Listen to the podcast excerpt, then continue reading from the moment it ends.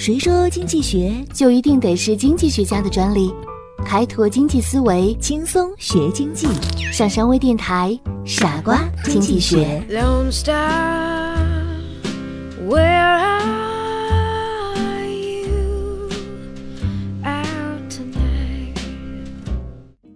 欢迎收听今天的傻瓜经济学，我是上山。价格低于成本，仍有钱可赚，这是怎么回事呢？今天呢，我们聊一聊边际成本。从北京开往石家庄的长途客车马上就要出发了，客车的票面价格是五十块钱。一个匆匆赶来的乘客见一家国营公司的车上呢还有空位子，要求以三十块钱上车，被拒绝了。他又找到了一家也有空位的私人公司的车，售票员二话没说，收了三十块钱就让他上车了。嗯，哪一家公司的行为更理性呢？乍一看，私人公司允许这名乘客用三十块钱享受五十块钱的运输服务，当然亏了。但是，如果用边际分析法分析，私人公司的确比国营公司要精明一些。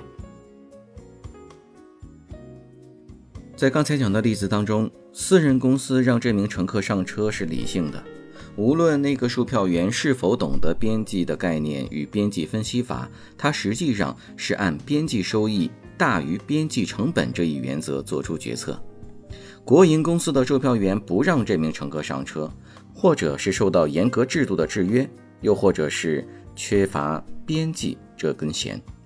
边际成本是指。增加一单位的产量随即而增加的成本，边际收益呢，是指增加一单位产品的销售所增加的收益，就是最后一单位产品的售出所取得的收益，它可以是正值，也可以是负值。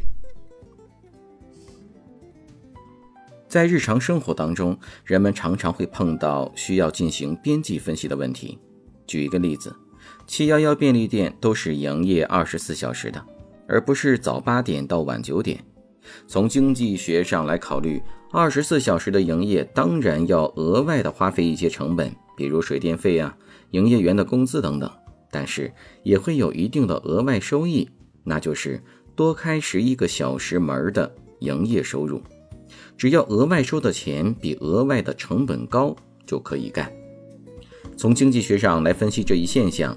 说明商品有两种价格，一是它的生产成本，二是消费者愿意出的价格。前者位于商品的边际成本线上，后者位于消费者的需求线上。这两种价格是彼此独立的，互相不发生影响。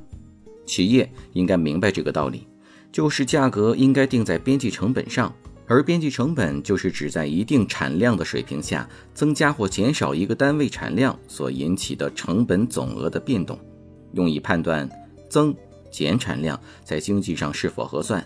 这样的定价可以避免浪费，使商品得到最大的产出，造福于社会。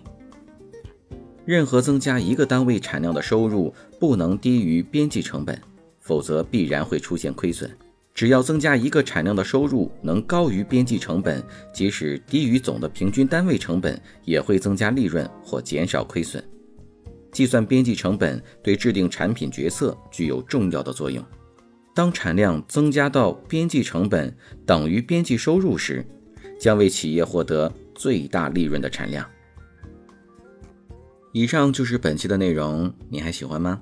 欢迎关注我们的公众号“上山之声”。